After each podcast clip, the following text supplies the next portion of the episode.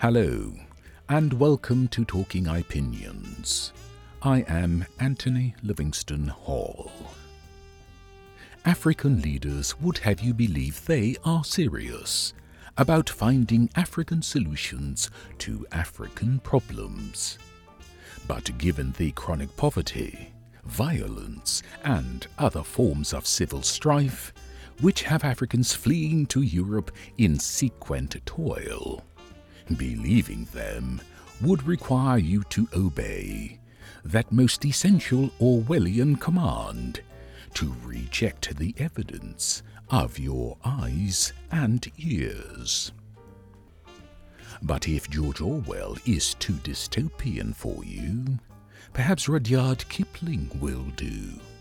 Because nothing indicts post colonial development in Africa, quite like African leaders today, unwittingly justifying the racist clarion call Kipling made nearly a century ago for America to take up the white man's burden of colonizing non white people for their own sake. After all, only that explains white American and European leaders expressing more credible concerns about Russia's genocidal war in Ukraine, triggering starvation in Africa, than black African leaders themselves.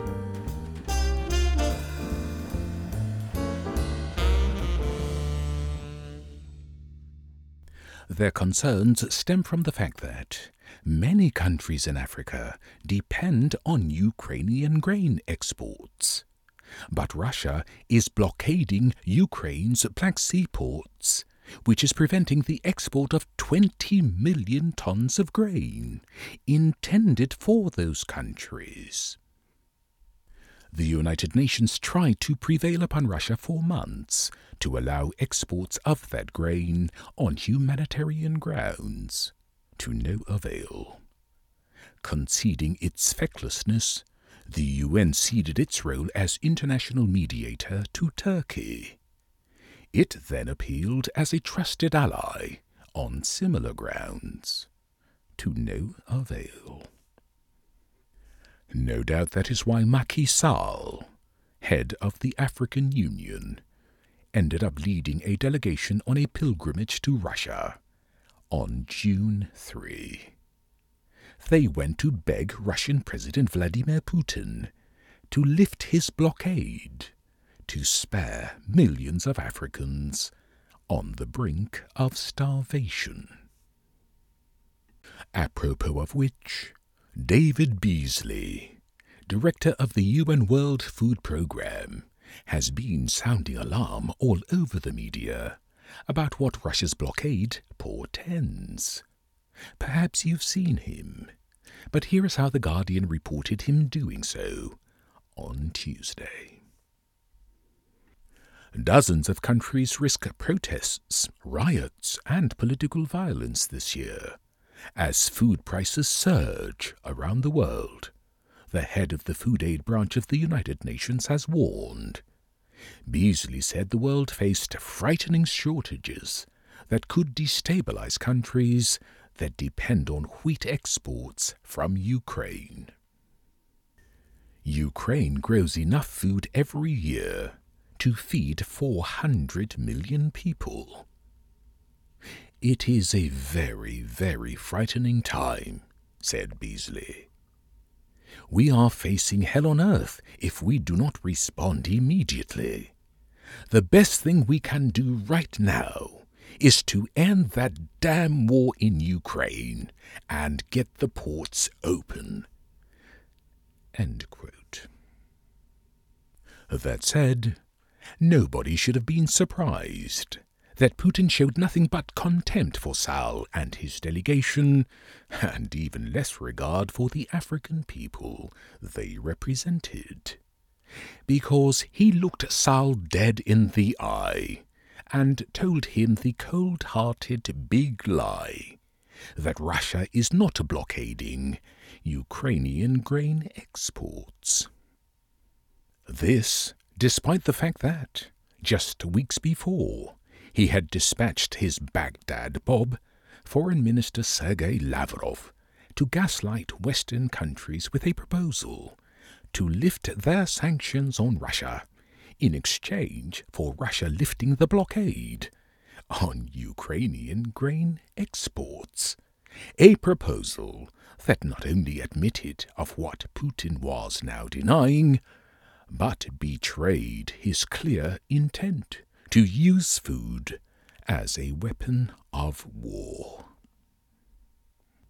And so, with no hint of humanity or humanitarian concern, Putin sent Sall back to Africa with nothing more than a patronizing promise to see what he can do about getting his African wards some cereal and fertilizer. Never mind that he knows everyone knows that Russia stole the cereal and fertilizer he was offering from Ukraine. Alas, such are the petty, yet diabolical mind games Putin delights in playing with people's lives.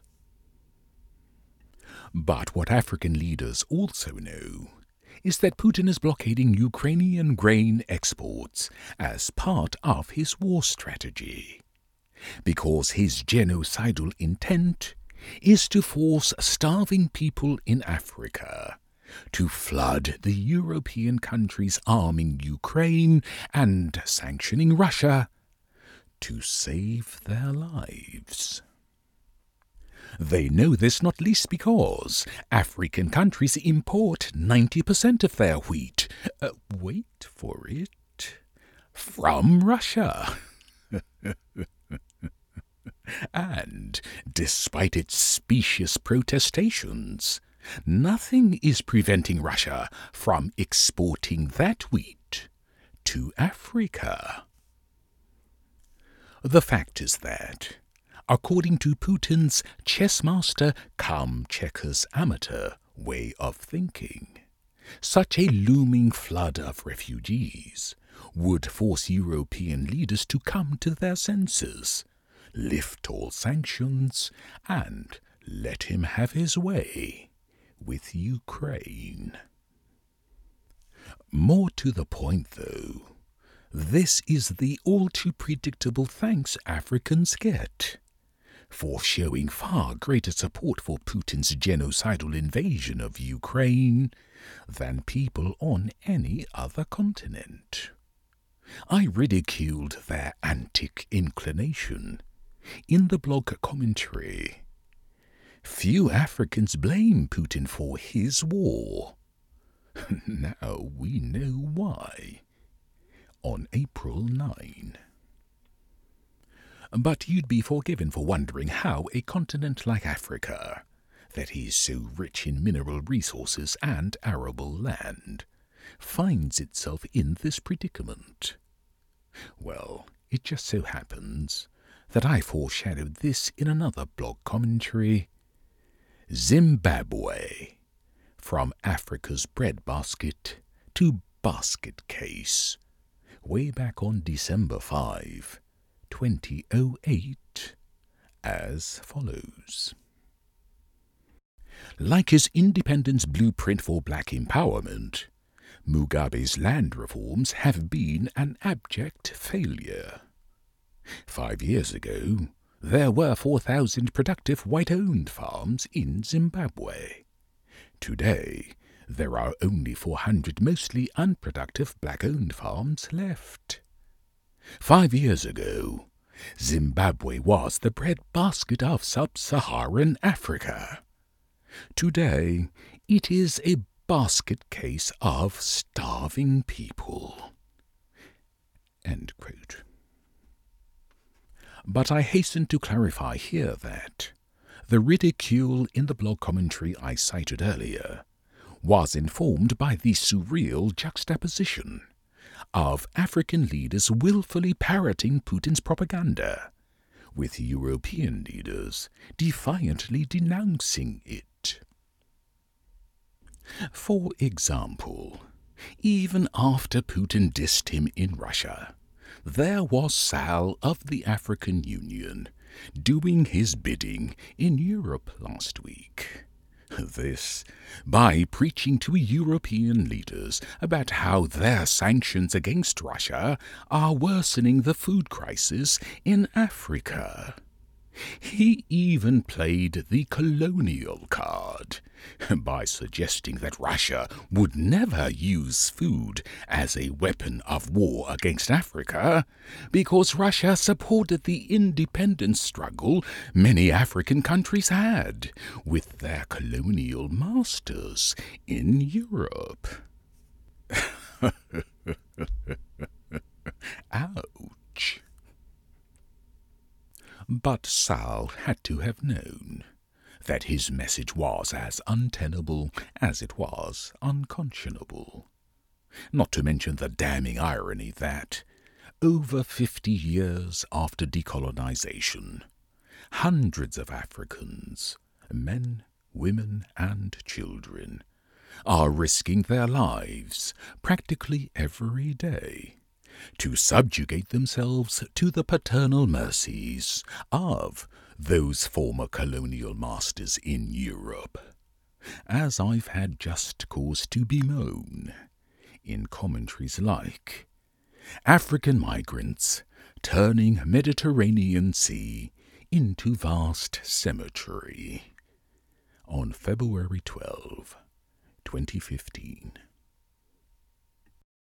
This is why Sall's tone deaf pleading for Africa, while defending Russia, incited a chorus of defensive indignation. And no less a person than Putin's European soulmate, French President Emmanuel Macron, took the lead. He made a public show of telling Sall that European sanctions against Russia had nothing to do with disruptions of grain exports to Africa. Then, during a Zoom address to the African Union on Monday, Ukrainian President Volodymyr Zelensky trumped Macron and shamed Sall by telling the members directly that Russia is using its blockade of Ukrainian grain exports to hold Africa hostage. But perhaps darkest of all is what EU Foreign Policy Chief Josep Borrell said at a meeting with EU foreign ministers on Monday. Here is how Deutsche Welle reported his reaction to Sall's message. EU Foreign Policy Chief Josep Borrell called Russia's blockade a real war crime. He rejected Russia's claim that the current food crisis is a result of EU sanctions, adding that EU sanctions don't forbid countries outside of the EU from food trade practices with Russia or other countries. I want to insist that it's not the EU sanctions that are creating this crisis. Our sanctions don't target food, don't target fertilizers. The problem comes from the Russian blockade of Ukrainian grains, he said. Uh, given all that, you'd be forgiven the mistaken impression that European leaders are more concerned about preventing another famine breaking out in Africa than they are about preventing another world war breaking out in Europe. But remarkably, nobody seems more possessed of this mistaken impression than Sall of the African Union himself because only that explains Politico quoting him just on Wednesday, saying that the destabilization of Africa due to famine is as important as the outcome of the war in Ukraine today. End quote. Of course, as concerned as European leaders might be, Nothing could be further from the truth. And this is so for no leader in the whole world, more than it is for Sall's putative comrade, Vladimir Putin. Meanwhile, US President Joe Biden has had the good sense to stay above this neo colonial fray. Instead, he has been working on other means to export Ukrainian grain to avoid having to cross the Black Sea, which everyone fears is now planted with Russian mines. Even so, I think Biden should lend his moral authority and bully pulpit to this public debate by doing what I urged him to do on May 21 in the comments section to a report in The Economist on Russia's blockade, I wrote the following.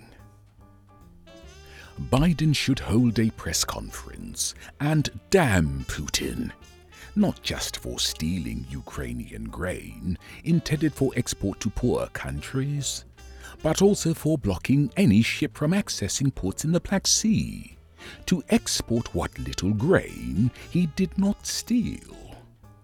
But Biden should also call out leaders of developing countries, especially in Africa, for their deafening silence, which amounts to complicity, as Putin hoards and blocks food that could prevent millions of their own people from starvation.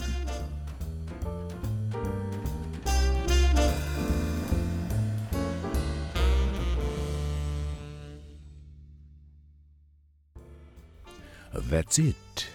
Subscribe for free wherever you listen to your podcasts.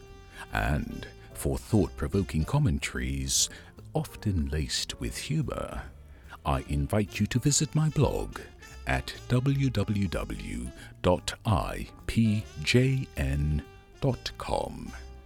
Thank you for listening, and until the next Talking Opinions, goodbye.